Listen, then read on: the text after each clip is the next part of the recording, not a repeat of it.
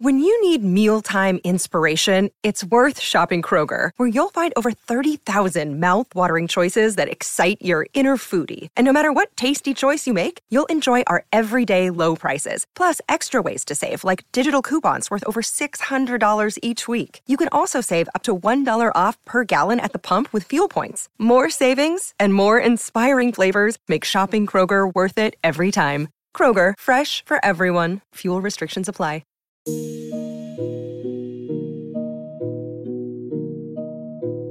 Equity of up to 150 million pounds. Like, you, you're not here to have fun, you're here to win games. We want to try to reduce this gap. I think that uh, a good team has to be good uh, to recognize uh, different during the game.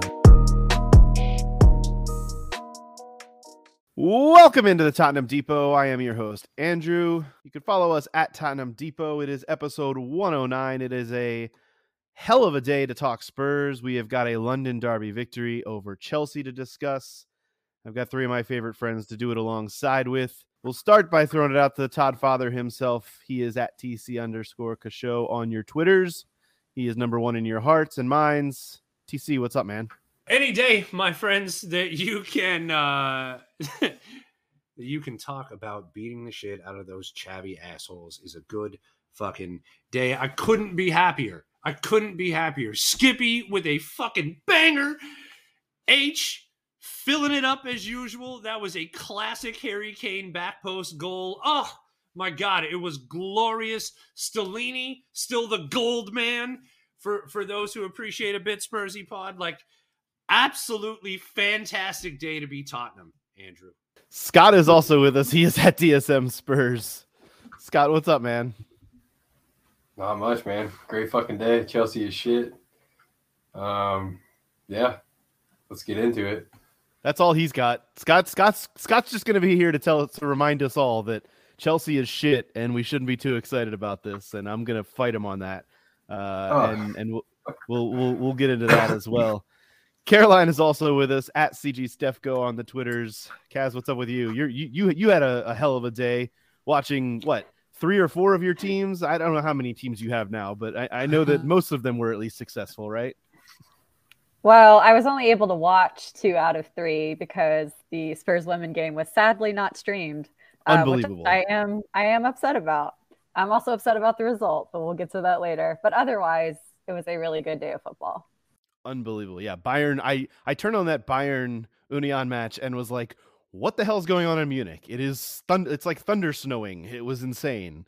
Uh, but that is for another podcast to discuss. The weather. The weather was insane in that match, uh, but it was at least picturesque. So that was cool. Uh, Tottenham Hotspur. looked really cozy. yeah, everybody looked nice and nice and cozy and warm in that match. Uh, Tottenham Hotspur two, Chelsea nil, and guys, I, I don't know what to say about this game other than it didn't even feel that close.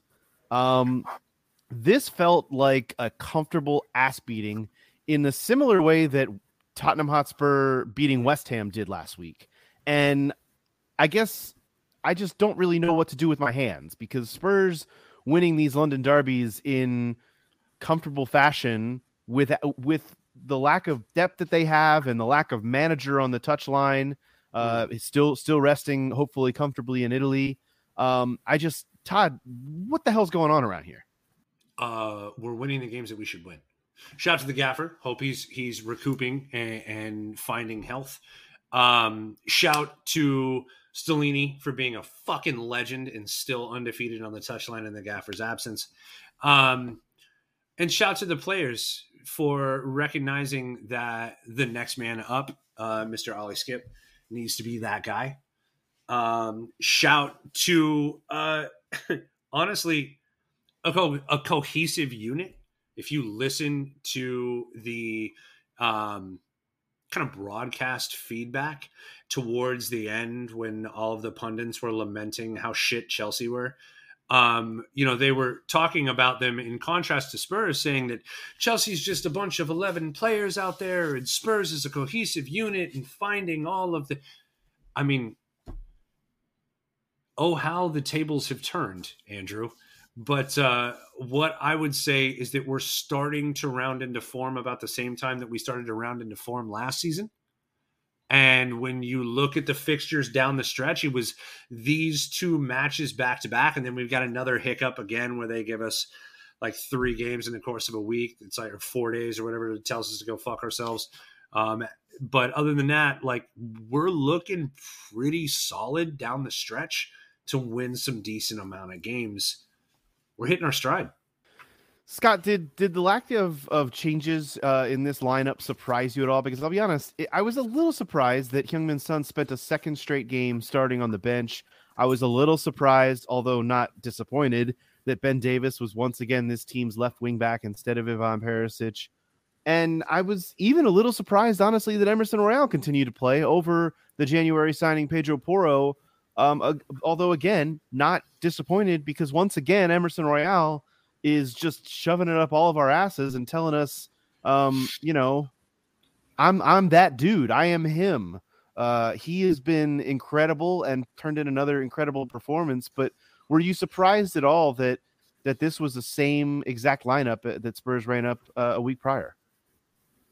I honestly wasn't surprised at all, and I think it just goes back to our conversation last week. We're at that point in the year where you play your most informed 11 unless one of them is incapable of playing from fitness perspective, right? And we beat the shit out of West Ham. We had a week to recover. No reason to make any changes at all, especially with Conte not around. So I think it, I wasn't surprised, and I think it was a great move. Um, yeah, more than anything, it probably makes Stellini's life easier, right? Um, but as we talked about last week too, we got a game at midweek, so I would highly assume the same eleven is not put out, you know, at midweek, and it's important to note that feeling confident that an unchanged lineup was correct was because we had a, a, week's rest in between matches for sure. Well, they also did us a giant favor, Andrew, by starting Ziyech to give Davies the opportunity to not get his ass beat by on pace. Didn't they spend a hundred million euro on some clown to play on the right? Anyway, um, just saying, uh, the the it was a favorable matchup for us to trot out the same lineup. To be fair. Well, they also had a lot of clowns that were hurt or unavailable True. for for whatever True. reason. Um, that's True. a, that's a. I, I will I will take this one. S- Scott pointed out that Chelsea are terrible, and Chelsea, yes, are terrible. They are uh, a completely different side from the one that we saw. What was that second game of the season in that uh, clash of the Titans of of Conte and Tuchel? Um, but that's that team was even better than this one. And it it really does kind of make that draw look it doesn't make it look worse don't get me wrong but this team is bad. And spurs proved that today by beating their ass. Um i'm i'm really curious though about this whole rotation thing because as scott mentioned we're, we're talking about the fact that there are going to be midweek games coming up this week sheffield united in the fa cup next week ac milan in the champions league with Premier League games uh, on the weekends, bookending them, and then we know that March and April, the fixtures are going to be, you know, as they say, thick and fast. So I'm curious, Caroline, what do you think about this lineup right now? And I specifically want to know what you think about these wingbacks because. Uh, look, everybody knows I love me some Ben Davies at the left wing back spot. That yeah, that that is something that that that that gets my engines revving. Um, but I don't know for sure that Clement Lenglet is long for the left center back spot week in, week out. I think that it's weird that we all of a sudden have Ben Davies looking like he could be the first choice guy in two different positions on this team. That's very, very strange to me. Shout out to our guy Knickerbacker who pointed that out on Twitter. Like there is there is a lot going on right now with these wingbacks. Where do you see all of this kind of shaking out? Because really there's only three guys for two spots with the injury situation right now. Right. Some of it is, you know, forced changes, um, having Ben come into that left wing back spot. But it's kind of like Scott said with the lineup in general. If it's not broke, don't fix it. Um, and Ben and Emerson Royal both, I think, have not done anything over the last two games to lose their spot currently. Um, and we know that Perisic is starting to have some fitness concerns. So perhaps utilizing him as more of a, you know, impact sub off the bench is a better option anyway. Uh, as far as Lenglet goes, I'm not fully convinced by him either. But I think the fact that Davies is so defensively strong kind of covers some of his deficiencies, Lenglet's deficiencies, that is. Um, so I don't know. I think for right now, it's working pretty well. And it did help that we had that full week to recover between games. We might have to start doing some rotation, even though we don't have a whole lot of options in certain positions, um, but just where we can to keep everybody fresh. Because I feel like we're, you know, one or two injuries away from being in a really bad spot. Um, and I don't want us to get to that point. So the, the Yeah. thing, if I can just bring up something random, the the thing about these last few games that's really interesting to me is the Stellini factor because he he just keeps refusing to take credit, which I find fascinating. Um, because I do, you know, there's this question of how much influence is he actually getting to exert? How much of it is just Conte dictating from afar? Um, and we, you know, we won't necessarily know until Conte gets back, but I mean, he's just done done a really great job as far as I can see, and I, I, I, I just like the way we've been playing, and it's going to be interesting to see when Conte comes back if we retreat back into that sort of conservative mindset um, of not playing on the front foot because I feel like we have been. I absolutely, I absolutely love that point. That is such a great point, Kaz. I was thinking very much the same thing. Timing is everything, right? And and and a manager in a football match is very much like a like a conductor of a symphony, right? And not you can have the same exact same symphony playing the exact same piece of music, but if you have a different conductor, the piece is going to sound different. And the Stellini factor, I agree, cannot be overlooked. I think that the timing of the way that he is doing what he is doing has been fantastic. Working back to front. I think what I appreciate about Ben Davies that I struggled with in the past is that Ben Davies is a left wing back is actually really fun to watch. We've only seen primarily Ben Davies as either a left center back or a left back. Ben Davies as a left wing back is something that we haven't seen a ton, and it's really fun to watch. I, I remember them stretching, uh, I think it was Hojbjerg stretched the field with a pass, and to see Ben Davies being the one to get to the touchline to send it back in was really cool to see. Um, I think the reason why he got an, a, a second start is because of not what he does, but it's what um, Perisic doesn't do, and that is play defense. And when you play Chelsea and when you play when you're matched up against somebody like Ziyech, you got to play some fucking defense. And leaving, you know, being a little lazy on closing out the, you know, the inside lane is what leads to Ziyech banging one into the top fucking corner. And so I want to give a, a, a shout to Stellini and Conte and Ben Davies specifically for doing exactly what I know Ivan Perisic couldn't do over the course of the 80 minutes that Ziyech played, or however long, and that is shut him down. And that was fantastic to see today. Do we want to pause here and talk about Ziyech because his name has come up, and I feel like we should at least address it because this was bullshit. There was a lot of bullshit going on in this game uh, with yellow cards, red cards, VAR. Um, I I don't understand what the hell happened in this match, but it has to stop. It has to be figured out. If we have video assistant referee in the Premier League, it needs to be utilized and it needs to be utilized more more not only more concisely and and quickly. We can't be waiting 4 or 5 minutes to hand out a yellow card and then waiting another few minutes to review it and rescind it uh, or or hand out red cards and rescind it. it. This was about the biggest officiating calamity that I've ever seen, and I've seen a lot of them, specifically involving this football club that we all love so near and dear. Like, what in the ever loving hell happened in this game? I don't. I think the only thing, and I one of you guys in the chat may have pointed it out, or maybe it was in in another group chat, but somebody pointed out that the only thing that could have happened is that the ref must have thought someone else clipped. Richard was it Richarlison who got clipped? Well, that was that was So- me. I pointed out that Yeah, it, you said because, that. Thank- because he gave out Kai he gave Kai Havertz a yellow, and then turned around and gave Emerson a yellow, and then gave Mhm. Kai Havertz a red card, or excuse me, Ziyech a red card, and then rescinded it to a yellow.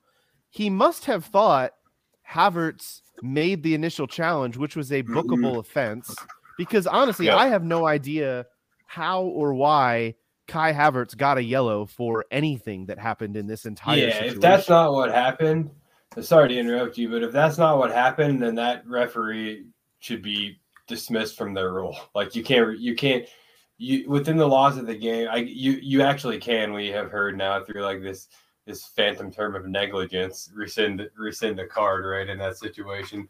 No one knows what the fuck that means, but ultimately that's the only way that you can explain how this logically could have taken place.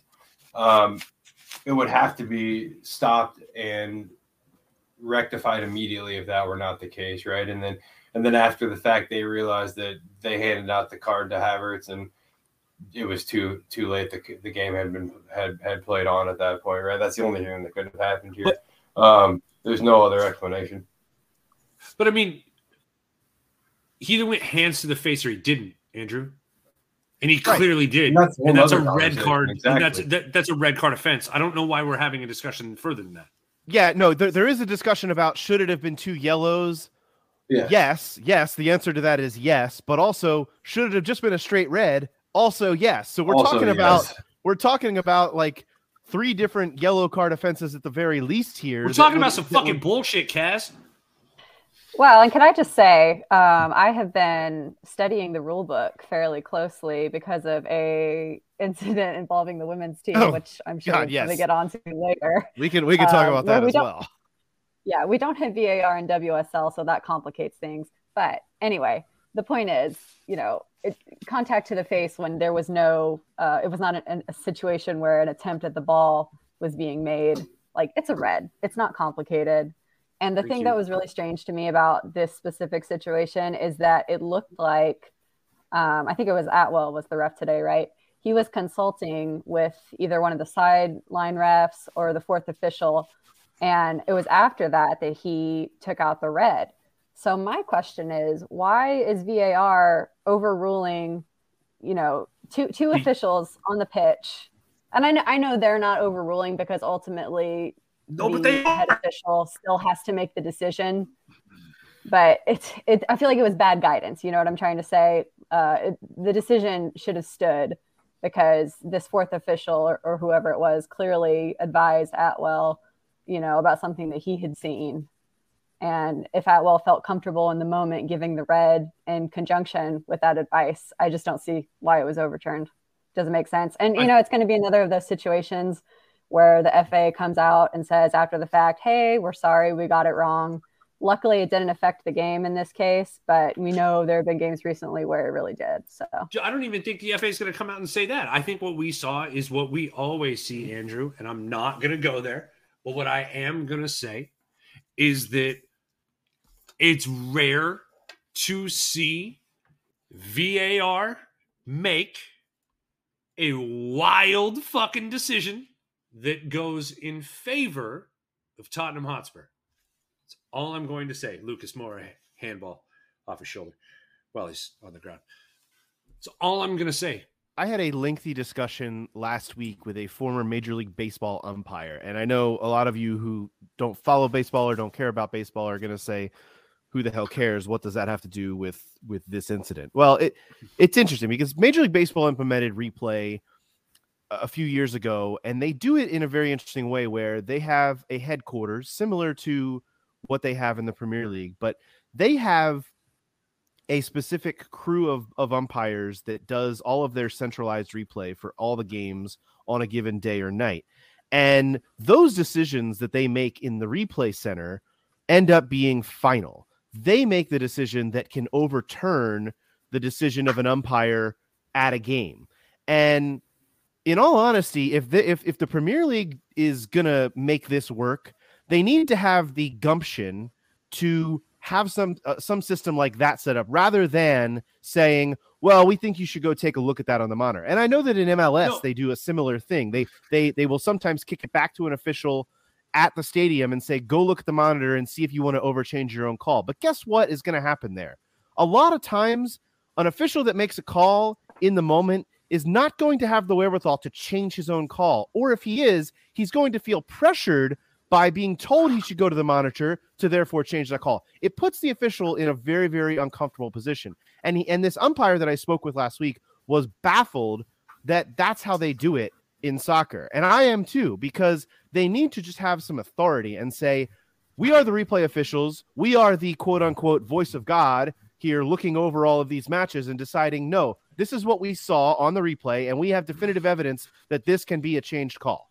Okay, so my biggest issue in Kaz, I want to hear exactly what you have to say on this, but this is my biggest issue, is because what you said there holds weight, and that is they can essentially overrule the decision on the field no matter what. Their decision is final, and that's what we see in Premier League, especially in Tottenham matches. Just saying, on a lot of occasions where it's like, I'm sorry, it's just offsides. I don't know what to tell you. I can still see that guy's fucking face, Kaz. You know what I'm talking about. It's just offsides.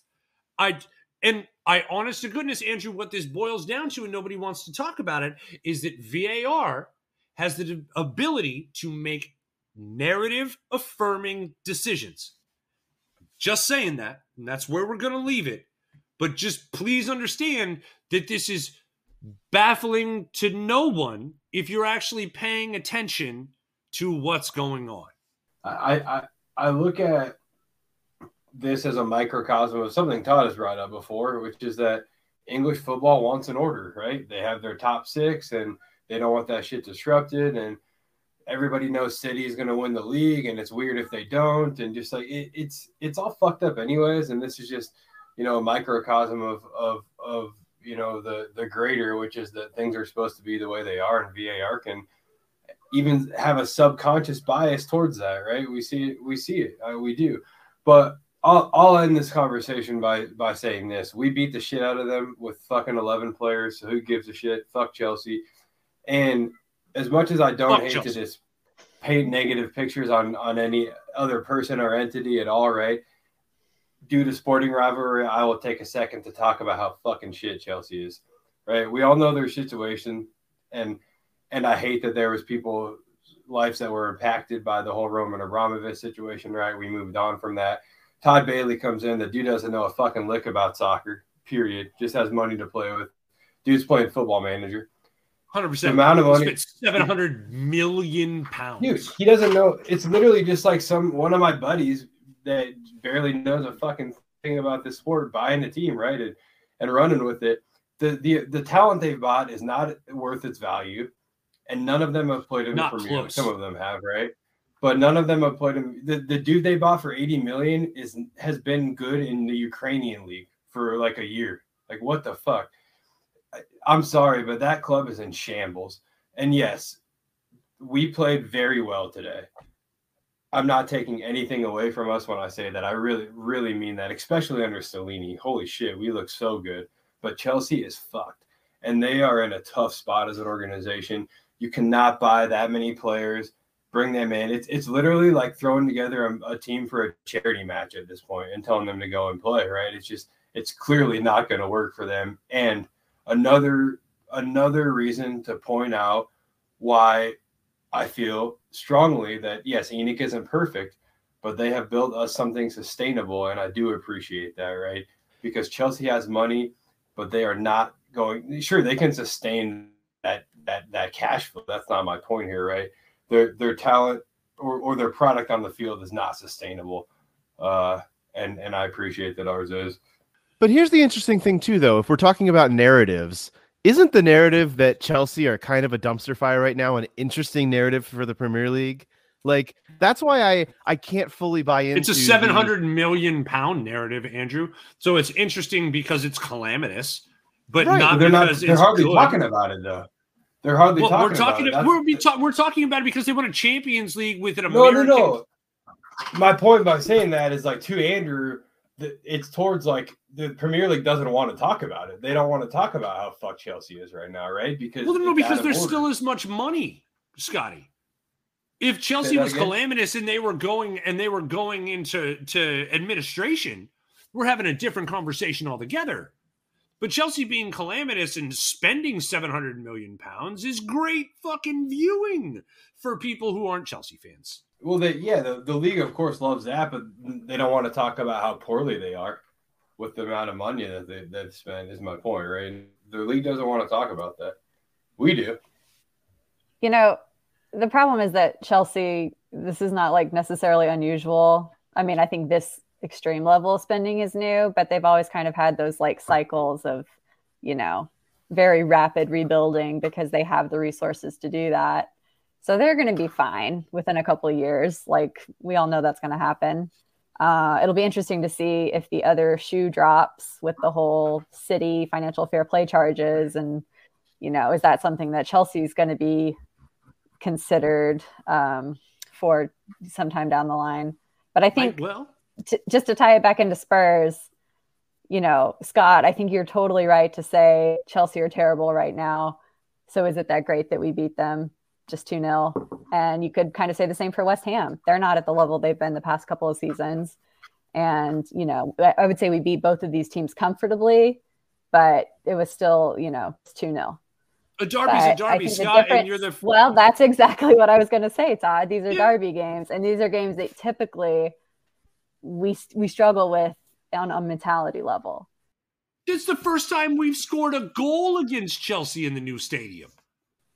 Yeah, the answer is yes. The answer is yes. It's always yes. You do want to beat West Ham. You do want to beat Chelsea. You don't want to, you know, mess around with those matches. You want to beat them 2 0. You want to beat them 12 0. I don't care. Yeah, I just think it it kind of ties back into what I was talking about earlier with Stellini. It feels like the players just feel a freedom to play their game and are not overthinking everything the way that they sometimes tend to do under Conte. I think, you know, Son especially, he didn't get a ton of game time today, but I think the mood overall with the team is is kind of in the same direction. It is very strange that the Stellini situation, and I'm glad that you bring it up, but it's also one that I am I'm still going to claim small sample size on, and I'm still going to just I'm I'm I'm I'm almost holding my breath a little bit on this because I I am certainly not rooting for Antonio Conte to return to this club and all of a sudden for the the buttholes to pucker and for this team to go back up into its shell. I don't want that obviously. And I'm not saying that you do either. But if that happens, I, it it is amazing fodder and amazing like it's it's the old Darren Rovell tweet bit like I, I feel bad for our team, but this is tremendous content because that would be something. Well, speaking of tremendous content, you know, his Stellini's press conference after the game had kind of an interesting quote because he basically said the players were like teenagers who needed to mature. I, I'm paraphrasing, but words to that effect. And so it kind of begs the question of why weren't they doing that maturing under Conte? So it's kind of setting up this interesting um I don't want to say conflict, but you know, Well, and, and Antonio Conte, be I think- I, I think Antonio Conte is also doing a very good job of giving credit to his staff. He, he's he's posting on Instagram things like congratulations to them and that, that they're doing a great job and and they are. I mean, it has to be it has to be difficult to be not only Cristian Stellini put in this spot where you have to take over a club, but also you're not really fully in charge. You are getting orders, but also giving orders. You're you're that that weird middleman. But it also has to be really hard for Antonio Conte to be in the spot that he's in, and he's not trying to overmanage from afar, but he still has to have his imprint on this club in some way, somehow. And it, it- there's just a lot of moving pieces here that I don't know. It's it's awkward, but it's working right now, at least in the in the micro. Um, we'll have to see what it looks like in the macro. I, I definitely understand why you are holding your breath, and I think it's in the, the it all meets in the middle, and I'll get to that. But I Conte there are four tangible things that we're seeing under Stellini that I don't see as much under Conte. If I go back and watch film, it's there. We've but I talked about it in the last show, and it's the off-ball movement, interlap, overchange, and the press. Those things are clearly better now under without Conte. That tells me that there's more confidence because guys want the ball. The, you only do those things better because you want the ball at your feet, right? It's confidence. You, you if you're confident, you want the ball. If you're unconfident, you don't want the ball. I've we've all lived it if you played soccer, right? So for some reason they're more confident. Now that has to that has to be taken into account. It can't be overlooked. If I'm if I'm a betting person, I think what's probably happening here is like to use Stellini's teenager metaphor, right? I think Conte needed to let his teenagers go out and become see if they could be adults potentially, right? And he was put to the sideline and had no choice but to let his teenagers go see if they could potentially play with the adults, right? He knows they can now. He can come back a little bit different of a manager, I think. And if that can happen, I think this can be a very positive thing, right? I, I, there is a real thing happening though when Conte is not there. The players are much more stiff when Conte is there, and it's something that I think is no longer like me just talking shit on a podcast. I really do think that it's happening, and I think Conte will have to consider that when he comes back. And again, he's a very intelligent man who has won everything, right? Um, uh, and I think he will be intelligent enough to see that maybe he can manage with a little bit uh, longer of a leash when he gets back from this stint away. You know, I appreciate the human element that you brought up there, Scott. I think that there's definitely a lot to be said for what Antonio Conte will have the ability to learn from this time of of rest and reflection, uh, especially given the amount of, of turmoil and chaos that he suffered in just this season uh, of time from a human standpoint. Um, I think the one thing that we can't overlook is the fact that by and large, we're seeing a lot of youth in this squad go through growing pains. When you look at the betting in process that is required for a guy like Richarlison in a new team and the injuries that he's had, when you look at the fact that Cuti Romero, though an incredible talent, has probably played more games for Argentina in the last year than he has for Tottenham. Like when you look at the fact that Emerson Royal was fucking Musa Sissoko less than two weeks ago, yet here we are, uh, or three weeks ago now. Sorry, Emerson. Uh, you know, when you when you look at all these things, you look at the fact that Dejan Kulusevski and, and Phil Foden are uh, three days apart or whatever in their age. Like, uh, you you look at this and you go, oh shit! Like these are kids, and these are kids getting a shot with guys like Skipp and and, and Sarr, like coming into the lineup and showing out.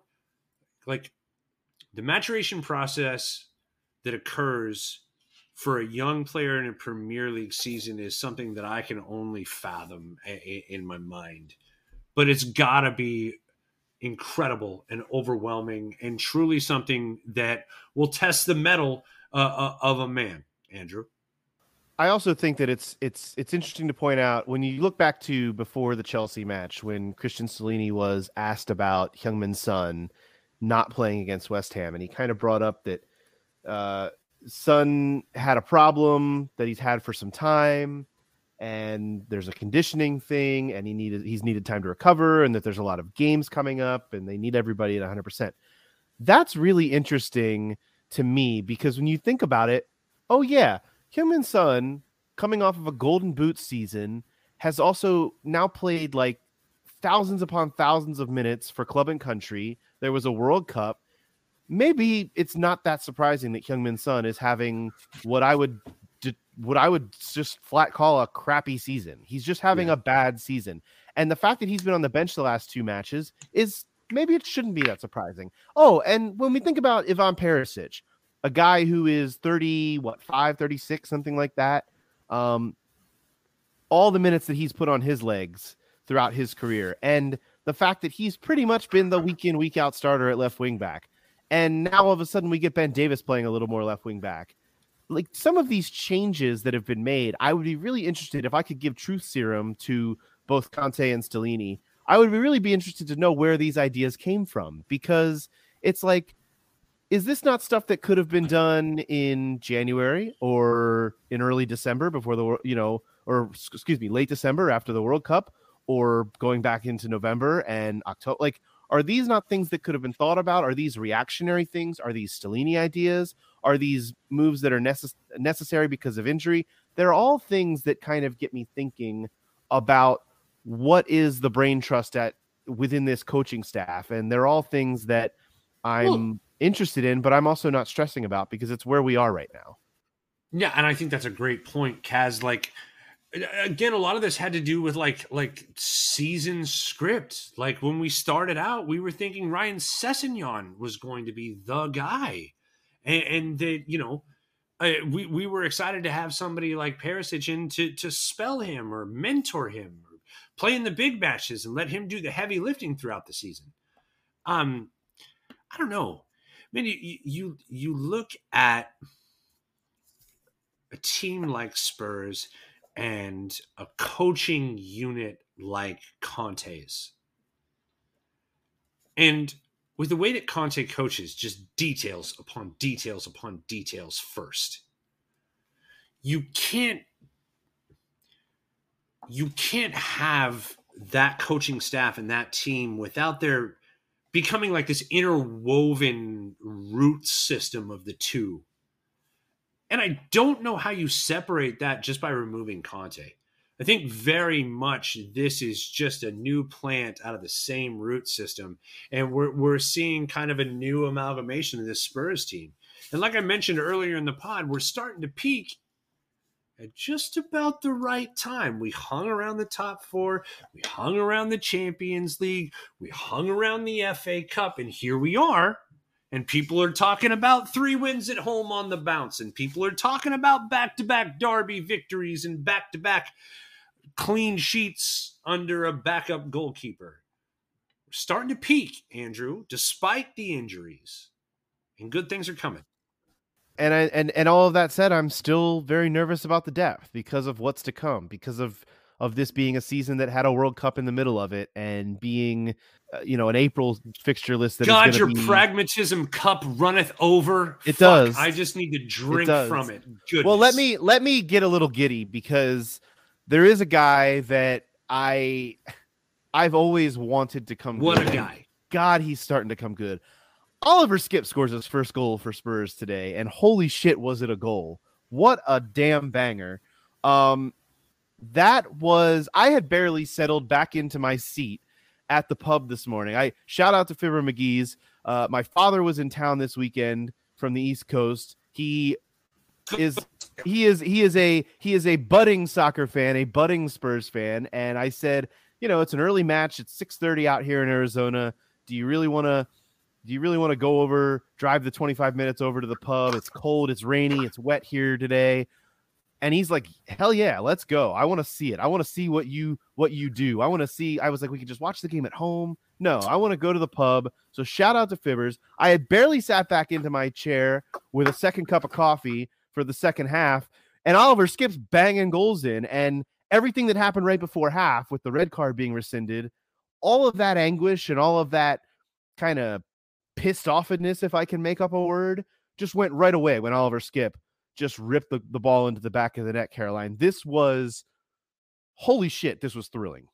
Very thrilling. I mean, I can only name a few Spurs goals that have made me actually scream with joy since I've become a fan, and this was one of them. I think just because you know how much it means to him personally, you know, being a, a lifelong Spurs fan himself, um, it was it was just heartwarming, and I feel like we've all been kind of waiting for him to have this moment since he broke into the team and there have been some you know obstacles along the way. He had his really successful loan season in Norwich but we were all just kind of itching for him to get back to Spurs and you know show what he could do in the Premier League again. And then he had a really good half of a season and then that terrible injury which got worse thanks to the medical team um, and just being out for so long and just starting to get back and it's it's funny that it worked out. Well, not funny, but the fact that he's coming back from a long term injury and he's only really getting this chance to break back in because Bentancur had his own long term injury. So I don't know. It's it's kind of like a bittersweet kind of moment in the context of the full team. But I'm I'm just happy that he's getting this chance to show what he can do. And I, I don't think he always gets enough credit from fans for his attacking ability either. You know, I think he's someone who's who's always trying to, you know, regain possession, find a progressive pass. And yeah, I just want him to thrive. I love Skippy. It's very he's very Højbjerg-esque in, in that way to me as well, which um, I, I don't say as a as a dig. I think it's a good thing, even though you've got two players that play kind of a similar. You know, they're they're they're they're they're well built, sturdy, you know, midfielders that play in England that you don't look at and think, oh well, there's an attacking midfielder, but they've got a little bit of that in their game, but they've also got a little bit of that. I'll stick my leg in and fuck you up if I have to in their game Mhm. as well, Scott. Like what I've been nervous about we've been talking about depth for for for practically this whole podcast and practically this these last couple of weeks because of all the injuries. I'm still nervous about this midfield, but my god, if Hojbjerg and Skipp and Pape Sarr can come in to spell some of them uh, and Yves Bissouma can maybe eventually make his way back this season, I hope to give them a breather, but man, this midfield is humming right now. And a lot of it as we've talked about has to do with those wing backs as well, but man, Oliver Skipp has been fun to watch these last few games.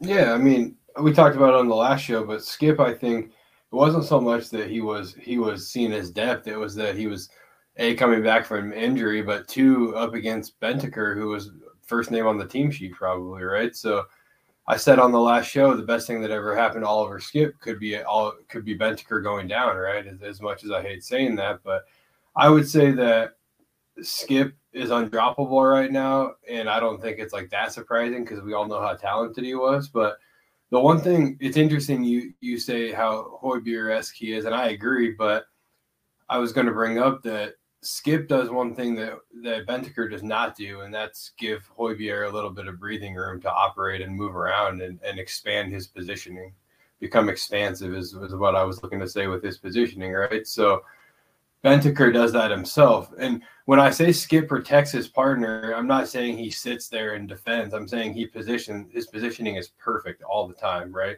And if you're perfectly in position Yep. at all times, your partner doesn't have to be. That's how he protects his partner. So you guys know it. I'm a midfield nerd. I just sit there and I watch the midfield the whole game primarily. And when PEH and Bentancur play together, they do not stay parallel. They both try to become expansive. And granted, yes, they've both been good, but we have not been good this year when they've been on the field together. We've won games, but we have come we've we've come out of games saying, oh, we didn't look very good. We can't progress the ball, blah, blah, blah, right? Skippy comes in, we're progressing the ball really well. I think a lot of that is being in fucking position, right? It allows the fullbacks to operate a little bit more efficiently and and without room for error, right? Or with room for error. You understand my point? Um, and I, I think it can't be overlooked. So of course Bentancur should play. Of course PA should play. Of course Skipp should play. That's not my problem, right? I'm, I'm not saying that Bentancur has been a problem, but my point is that Skipp has come in and and really shored us up, and it can't be overlooked. You know, I absolutely love that point, Scotty. First off, I, I have to say, um, I love that we have a midfield nerd on this podcast. It's rad. So never change, my guy. Um, secondly, I 100% agree. I I've been waiting to make this point all day. I'm really excited to say it because it's something that I've thought for years. Is that Oliver Skipp is the player that everybody thought Harry Winks was, and he 100% is that and more. And the goal that he scored today is a goal that Harry Winks shaped up for about five times in his Tottenham career and either missed altogether or clanged off of the frame of the goal three of those times. And what I would say is that when that goal went in today, this wash, uh, th- this like wave of just euphoria washed over me because first off, like so happy for Ollie Skipp to battle back from such a gnarly injury. To overcome the Tottenham Hotspur training staff the way that he did is so commendable. And to be able to make it back onto the field and score a goal like that his story arc made me so happy. Also fuck Chelsea so like the combination of those two things was so incredible in that moment that uh though I didn't scream, it got like a real guttural like oh from me and it was uh glorious. Happy for Skippy. Well, look, we're not going to erase Harry Winks's uh, 56 yard banger against Ludogorets uh, from from Bro. from memory, but Bro, I- Skippy I did- meant this. Skippy meant this. But I did me but I did mention last week or maybe the week before in talking about Oliver Skipp that I feared that he was the next Harry Winks. Academy product that kind of midfield build that has the injury stuff going on and that was my fear. And all of a sudden in a matter of weeks those fears have not been completely alleviated but they've been severely lifted because Oliver Skipp looks like he's coming good and if he can stay healthy um, fingers crossed. This looks like it could be something, something, something going forward, which would be really, really cool to to see. Um, after the skip goal, I got to be honest, and this kind of goes to what we were talking about at the top of the show. I felt really, really good. I felt really, really confident about this Same. match at one 0 um, I don't know if if if you all felt that way, but the one thing that I was kind of calling for was I wanted Heung-min Son on a little earlier than he came on. And it's funny, Heung-min Son comes on in the 79th minute. Uh, surprisingly to me for Kulusevski and not Richarlison, because I thought Richarlison, while he had a good game, he did the Richarlison thing of running around and wearing people out, which is needed. Um, but w- what there wasn't a lot of end product there. And then all of a sudden, Heung-min Son comes on, delivers a, a, a corner that that tap in merchant Harry Kane decides uh, I'll I'll score here and make this two 0 So that obviously made it more comfortable. And then the final ten minutes were where they were. But Harry Kane, what else can you say about about this guy? Just scoring when he wants. Uh, Whose name that's is Harry Kane? all he does. That's all this guy does. Harry Kane, by the way, he's one of only two players to score 20 goals in each of the last nine seasons in all comps uh, for the Big Five European leagues. I- I'm gonna give uh, Caroline the floor. Do you know who the other player is? Lewandowski. That's you the nailed one. that one. That's why I gave it. One. That's pretty guy. good. That's pretty damn good, good, company yeah? right there. That's pretty damn good company right there. Uh, Harry Kane doing it uh, from a longevity standpoint and just from a just being at the right place at the right time. And credit to Eric Dier too, getting his head on right that place. corner and and providing that assist for for Kane's goal to make it, uh, like I said, even more comfortable than it needed to be. Um, any anybody else we need to shout out for this game? Like I said, I, I thought the, the Clement Lenglet thing is still gonna bother me a little bit. I think that there, there can be more there, but other than that, go ahead, Todd. Emerson, man. Emerson, thank you, Yes, Scotty. we- I mentioned him earlier, but again. I mentioned him earlier, but yes, let's give him more Dude, shine. He's so good, man.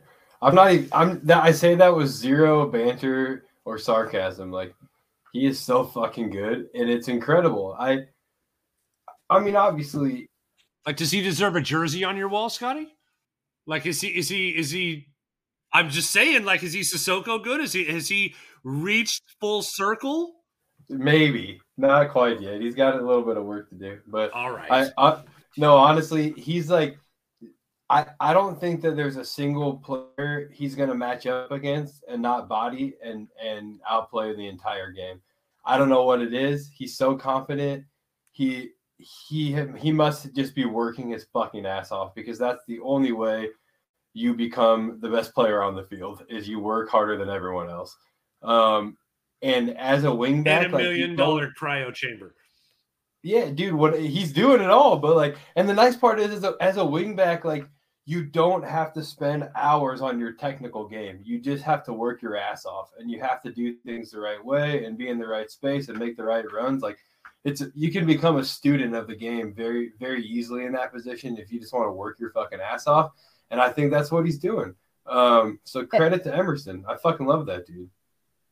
I feel like you also just described Ben Davies's like ethos as a player, and that's why he's Hey, big fucking shout! Hold on, hold on. Big fucking shout to Ben Davies. Three hundred appearances in a Tottenham Hotspur kit today. Holy shit, Mister Six Point Five. Andrew busted a seven point seven today. Yeah, And think about he's this, been doing a lot more 7.7ing than 6.5ing of late. Let's be honest. These are facts. Well- Since Yeah, Conte has. got there, Dude, and the thing about Davies that I talk about it all the time, but it's so easy to forget that for two of our greatest seasons ever as a club, he played half the matches. Like Danny Rose was was down for chunks of every single season. Like when we when we secured back. 86 points I might be I might be daring enough to say that Ben Davies may have had more minutes in that Premier League season of 86 points than Danny Rose did as a fucking wingback. So let's not forget that, right? We always played in a back three that year. Ben Davies is smart as shit. As as Kaz pointed out, he's a very intelligent footballer. He really puts a lot of time into crafting the, the that side of his game, right? All sides of his game, but but every single player in interviews I've ever heard says Ben Davies is dead on coach in the future, right? That he'll manage, he'll manage for sure, blah blah blah. So um, I'm very very intrigued by our wingbacks right now. And if somebody asks me who's who's one left wing back and one right wing back, it's Emerson and Davies, and then everyone else is depth at this point. I I don't. Well, I don't what is Andrew always saying? That availability is your best ability. So there you go, Ben Well Davies. said. Well yeah, said. tell tell that to Ryan Bring it in a Sessegnon. minute. Tell that to you These know. are facts. t- yeah, Yeah. it's it's unfortunate, but it's true. The other thing that we needed to address in this is is a Is a- how a- fucking handsome Ben Davies is. I don't Well, disagree with you in the least. I'll My address that any day of the week, but Sir. specifically. sir. specifically the other question is is about the set pieces because if you're going to have Perisic and Son on the bench like has happened. I mean we saw where the set piece goal came from today. It came from a Son corner. We know Perisic has delivered uh, on the set pieces all season long specifically on the corners. Um, and a lot of this can go to to the set piece coaching. I mean this is the team that scored the most set piece goals uh, in the Premier League this season.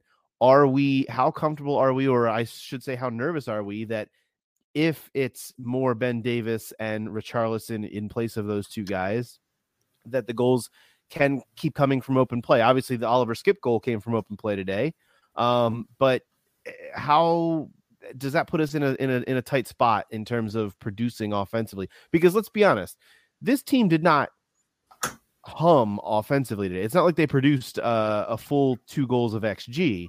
Um, and they were not controlling possession. They were not dominating the ball and dominating the game against Chelsea, but they're playing their style and doing what they do, and it was comfortable throughout.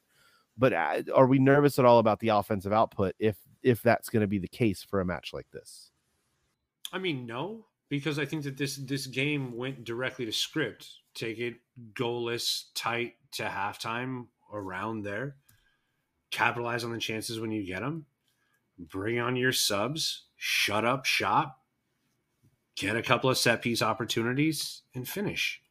It seems like the Conte Stellini approach worked to a T. I, I don't. It's this is the way that we've played all year long. Like none of this is surprising. Can I just ask, do any of y'all remember who took the three corners other than the one that we scored off of? Because I cannot. Uh, give me a second. I Kulusevski, can't tell Kulusevski you. definitely took um, at least one of them. I imagine Decky takes at least the left foot ones. I, it wouldn't surprise me if if if he also took the right footed ones, but I, I don't know. I mean, it would like I know he's the set piece taker for Sweden a lot of the time. So Yeah, I can't remember if he took all the ones that besides Son, but It wasn't Emerson Royal, I can tell you that. I know that much. no, I love it him, not. and, and we just spent time pra- we just spent time praising him, so I can get the little dig in that we're not going to be relying on him to cross the ball, but it was definitely Decky from the from from the left footed standpoint for a left footed in swinger. Um, Mm. but yeah, I mean the, there are options. Honestly, I know it sounds stupid, but like if if we could just clone Harry Kane and have him cross the ball to himself, that would be good too. Um, I'd be down with that. But no, I mean, Uh, I, Todd, I, I- I think your point is is valid. I think this has always been a team that I even said to watching the game this morning. I said, just soak up this pressure, get us to halftime scoreless, and go from there, uh, because that's what you need to do if you're this club. This club is well conditioned. It is well trained. They do not tire late in matches. You saw the way that they they they were able to see out that game. It was um workmanlike. It was it was it was businesslike the way that they got the goal, sat on the lead, uh, got more possession in the second half than, than they had to have in the first half in order to dictate the the flow and the pace and all of that worked. All of that was good. So it doesn't make me super nervous, but I, I definitely want that option off the bench. I definitely want that that that Sure. Son and Perisic ability to come off the bench and, and put us in a position for sure.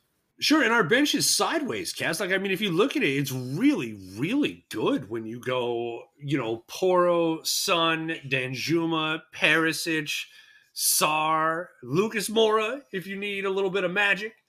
Um, no, I, I, I don't know, Andrew. I, I look at this and I go, when you look at the way that Tottenham is constructed, and the way that Tottenham does business, and the fact that there was a fucking World Cup in the middle of the season, you set yourself up in a way to where you had a choice. And we talked it before the break. You, you had a choice as to how you wanted to set yourself up. We set ourselves up, contrary to Newcastle, we set ourselves up to peak at the end of the season. Okay, that's the way that we conditioned. That's the way that we staffed our team. That's the way that we sent our people out on loan. That's the way that we did all of the things was to be good now and later, like now, this time of the year, and and going forward. And the navigation of all of those things is going to be important, obviously. Well, and this is the point: is you're going to have. You knew you were going to have injuries. You didn't know where they were going to come. Fortunately, everybody came back from the World Cup healthy, but then immediately got hurt. So, like, you knew that this stuff was coming, and how you were going to navigate that changed everything. Well, let me tell you, after this match today, in going forward, we've set ourselves up very nicely to have a very strong position in meaningful matches late in the season. And as a Tottenham Hotspur fan, that's all you can ask. I was just going to bring up that we haven't talked about Gianni Vio in a long time. And I think this is a great opportunity for him to remind us of how valuable he was in that first part of the season. You know, perhaps we don't always have our preferred corner takers on the pitch. So, in those situations where we are getting corners or free kicks, how can we be more creative about taking them? You know, taking some short corners, getting other people involved that aren't normally involved in the set pieces. So, time for him to earn his keep again, I suppose. Um, but I do think it's worth acknowledging that Son actually is really good at taking corners. I think there were times in the first part of the season when people were kind of like, oh, I don't want Sonny taking corners anymore. We've got Perisic now. And, you know, I'm Team Perisic too. Don't get me wrong. But yeah, put some respect on Sonny's corners. Yeah, the comparisons early in the season to Christian Eriksen never beating the first man was a little tough. Yeah, I'm like, what um, game are you watching? Yeah. Hey, no, that's- first that's off, fair. just just just real quick, since his name came up, and I wasn't going to bring this up, but since his name came up, then you know that he's like my guy. Shout to Christian Eriksen for standing on the pitch, holding a league cup in a fucking boot today for Manchester United. always always love always love Christian Eriksen. We can we can we can leave it there. I'm not gonna get too bent out of shape about uh, him him having some glory. That's that's that's fair. That's fair. Uh, but we are still looking up at that lot uh, at Manchester United.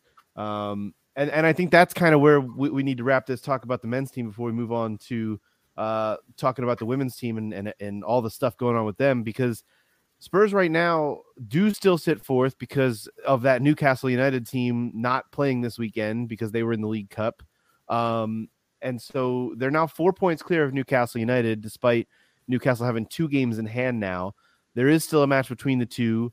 Uh, it's it's an away match for Spurs, so a lot still to be determined with this race for the top four, and a lot of season left still too. We're, uh, if my math is correct, still not even quite three quarters of the way through the season, but um, but it is getting down to almost like being able to see the finish line and and, and having to start sprinting toward it. So um, that is something to to start thinking about as we start racking up these Premier League matches and FA Cup and Champions League. Still, uh, you know, the hand is in the cookie jar for for a lot of different things here uh, for Spurs still. So that is nice to see. But um, I, I don't know. I am to, to Todd's point. You know, Spurs are set up right now as long as the depth holds and as long as the injuries don't come for them. They are set up to make a run at this, and teams like Newcastle and teams like Fulham and I know Liverpool have been uh, Liverpooling a little bit lately too. Um, Brighton is still there. I don't think we need to think about Chelsea anymore. They're they're all the way down there in tenth, but there is a lot still to play for with these teams now looking up their way at Spurs, which is kind of nice. Um, you know, games in hand are nice, but they have still have to be won. Uh, Spurs know all about that, and they did that last year when they had the games in hand. Uh, now they're the, the one being chased with with games in hand by the team behind them. So it will be um it will be interesting to see all of that play out. There's like I said, there's still a lot of time left, but uh, I'm looking forward to that chase down the stretch along with an FA Cup and hopefully still Champions League campaign uh, to be played out as we look forward. Again, Sheffield United this Wednesday, and I will uh, I will give a shout out to I did a little preview with the uh, Sheffield United uh, podcast, Red Half of Sheffield. If you want to go check them out, uh, we I, I, talked to them earlier today about that match on Wednesday. Looking forward. That's a team that, um, by the way, I am nervous about that match. That's a team that is playing well this season. They are second right now in the championship, looking at an automatic promotion. They're they're probably not going to catch Burnley for the for the title down there, but uh, they are they are a, an interesting team that is likely going to be back up in the Premier League next season. So uh, Wednesday is no gimme. Uh, a trip to the Molineux is no gimme on Saturday, and then it's uh, turned around next week for AC Milan and Nottingham Forest. So the the games are, you know, they're coming, and and and cool. Spurs Spurs have got to hold that depth. Yeah, I'm glad you bring that up because I think you know I know I know today feels good and it should feel good and we should celebrate it, but we have some big matches coming up and there's a there's a lot of difficult questions that are going to be asked of this team. I think the Wolves game is very tricky because Sheffield is a big match and AC Milan is a huge match. If we don't get through the round of 16, it really hangs a cloud over this over what we have to play for still.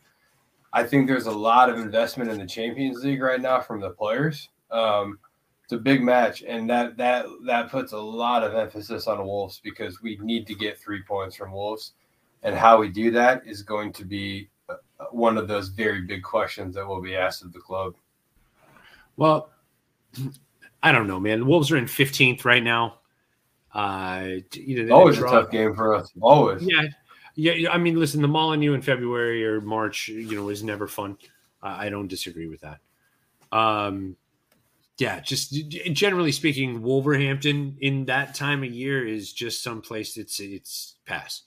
Uh, listen, going to Bramall Lane is, is fucking no party for anybody, right? Like that's not going to be a good time, and I think everybody's well aware of that.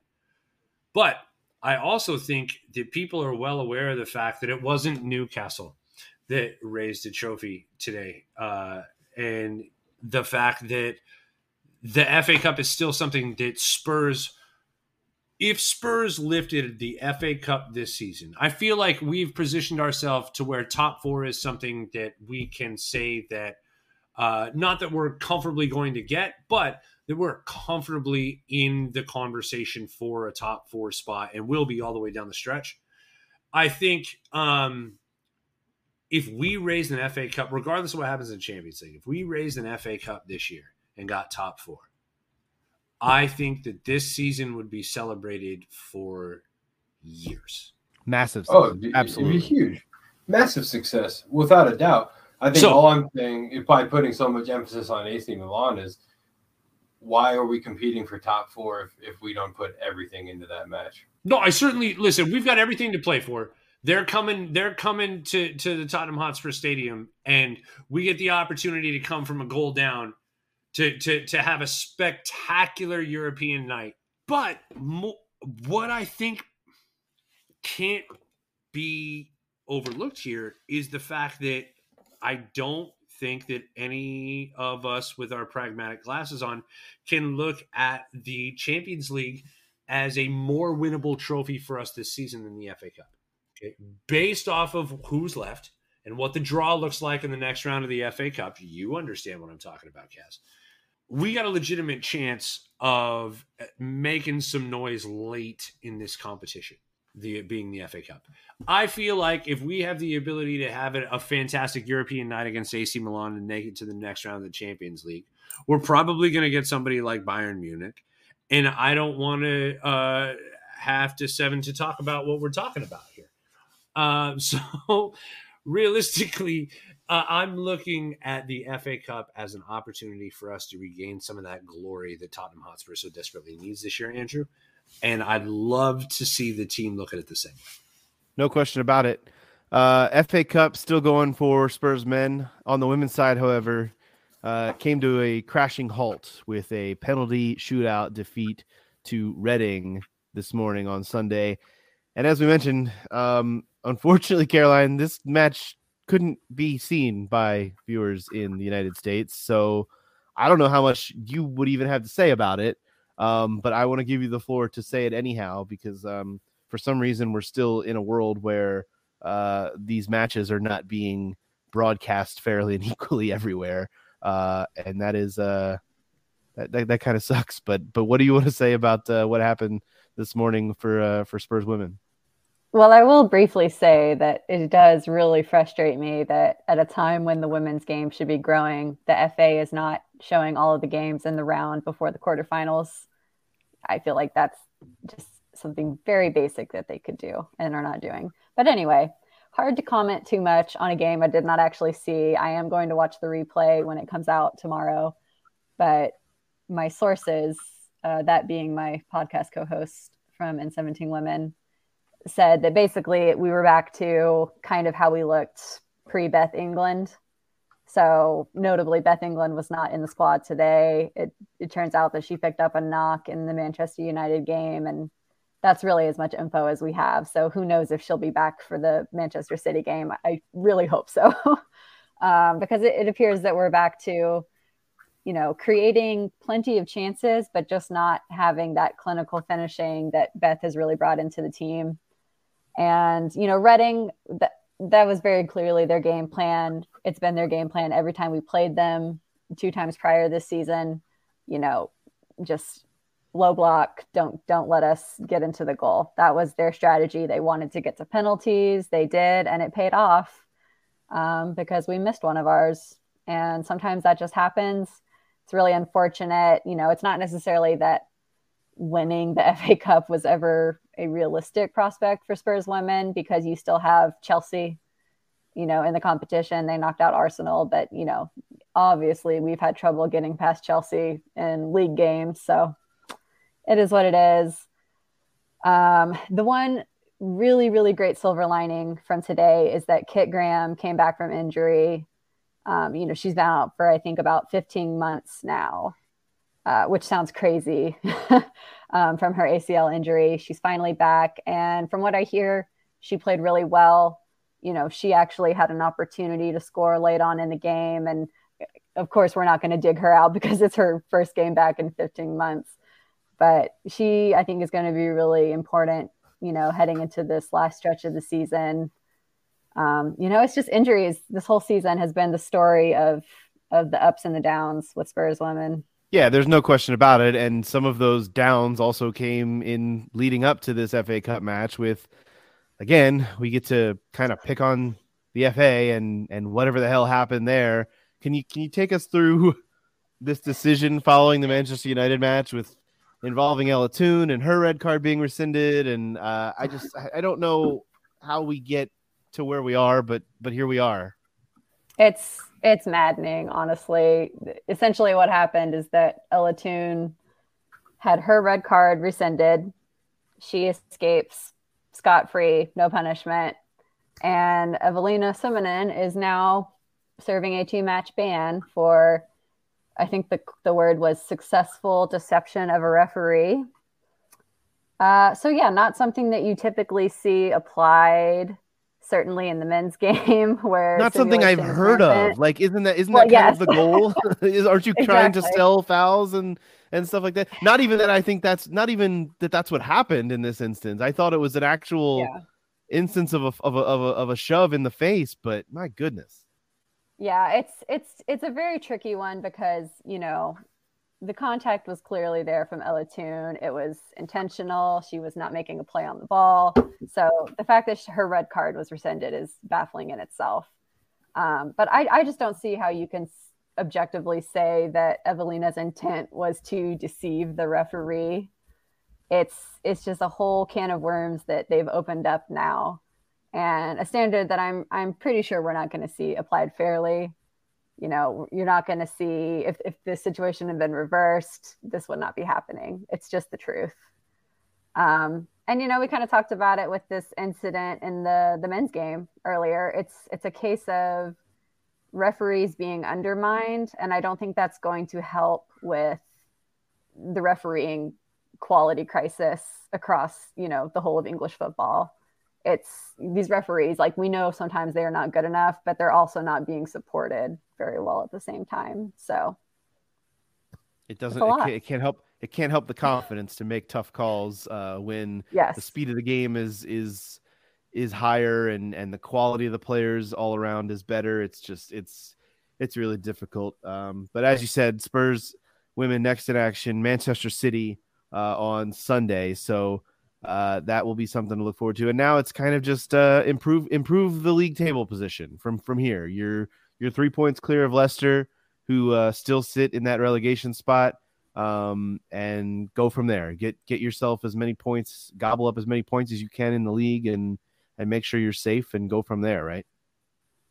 Yeah, and then I think just regroup in the summer. Um, you know, for my other podcast, we actually interviewed Ash Neville this past week, and one of the things she talked about was wanting to keep the core of the team intact through the summer, which we have not always done in past years um, just because I think she said it was taking a long time to get everyone gelling. And, you know, when you've got teams of the caliber that some of the other teams in the league are, you just don't have that time. So. Yeah, and you really buried the lead there. Uh, go listen to N17 Women for, for, for your guys' interview with Ash Neville. Like how how freaking cool is that? Uh, go check that out. And, and so and, awesome. And for more info, obviously on uh, on the match that that they played today, which you guys will get to talk about uh, this week on your newest podcast. So go check out N17 Women for more on Spurs women. Um, as we said uh, on the men's side, it's it's Sheffield, it's Wolves, and then yeah, as as Todd kind of alluded to earlier, um, some of us are heading out to London next week for the Champions League game and for the Forest game. So there's going to be a lot more content coming your way here at Tottenham Depot. Uh, we're going to see what we can do in terms of some video content, lots of photographs. Uh, we're going to be pumping it all out uh, over the next week, week and a half, and and uh, some of us are. So if if you are a listener over in London and going to be at either of those games, let us know. Reach out. We would love to uh, to share in some revelry and some good times while over uh, in attending some of these games. Some of us are are going to be having a time and uh, and enjoying Spurs in person over the next handful of games. So uh, let us know.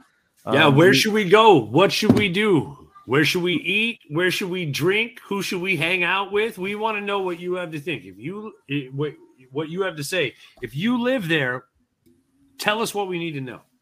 Well, we will be back with a podcast next weekend, and then uh, and the following weekend, as we do every weekend here. Um, leave us a rating and review on your podcast app of choice because uh, that is how you spread the word of the show.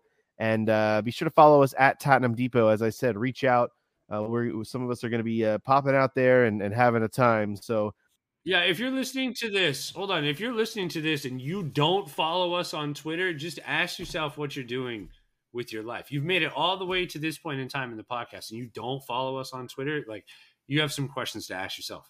Well, not only that, but if you if you do follow us on Twitter and you haven't told at least three friends this week to go follow us on Twitter because they are also Spurs fans and they would enjoy our content, also what are you doing with your life? That's how we grow this thing.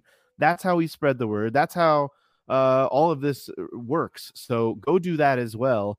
Uh, and until next week, uh, this has been the Tottenham Depot podcast. As always, come on, you Spurs. Thank you so much for stopping by the Tottenham Depot. Thanks to Scott Bird for our intro music, as well as the tunes you are hearing right now. Thanks to Dakota Booth for our artwork. Thank you as well to our spouses who put up with our obsession with this football club and for all that they do. And thanks to you, the listener, who really makes this happen.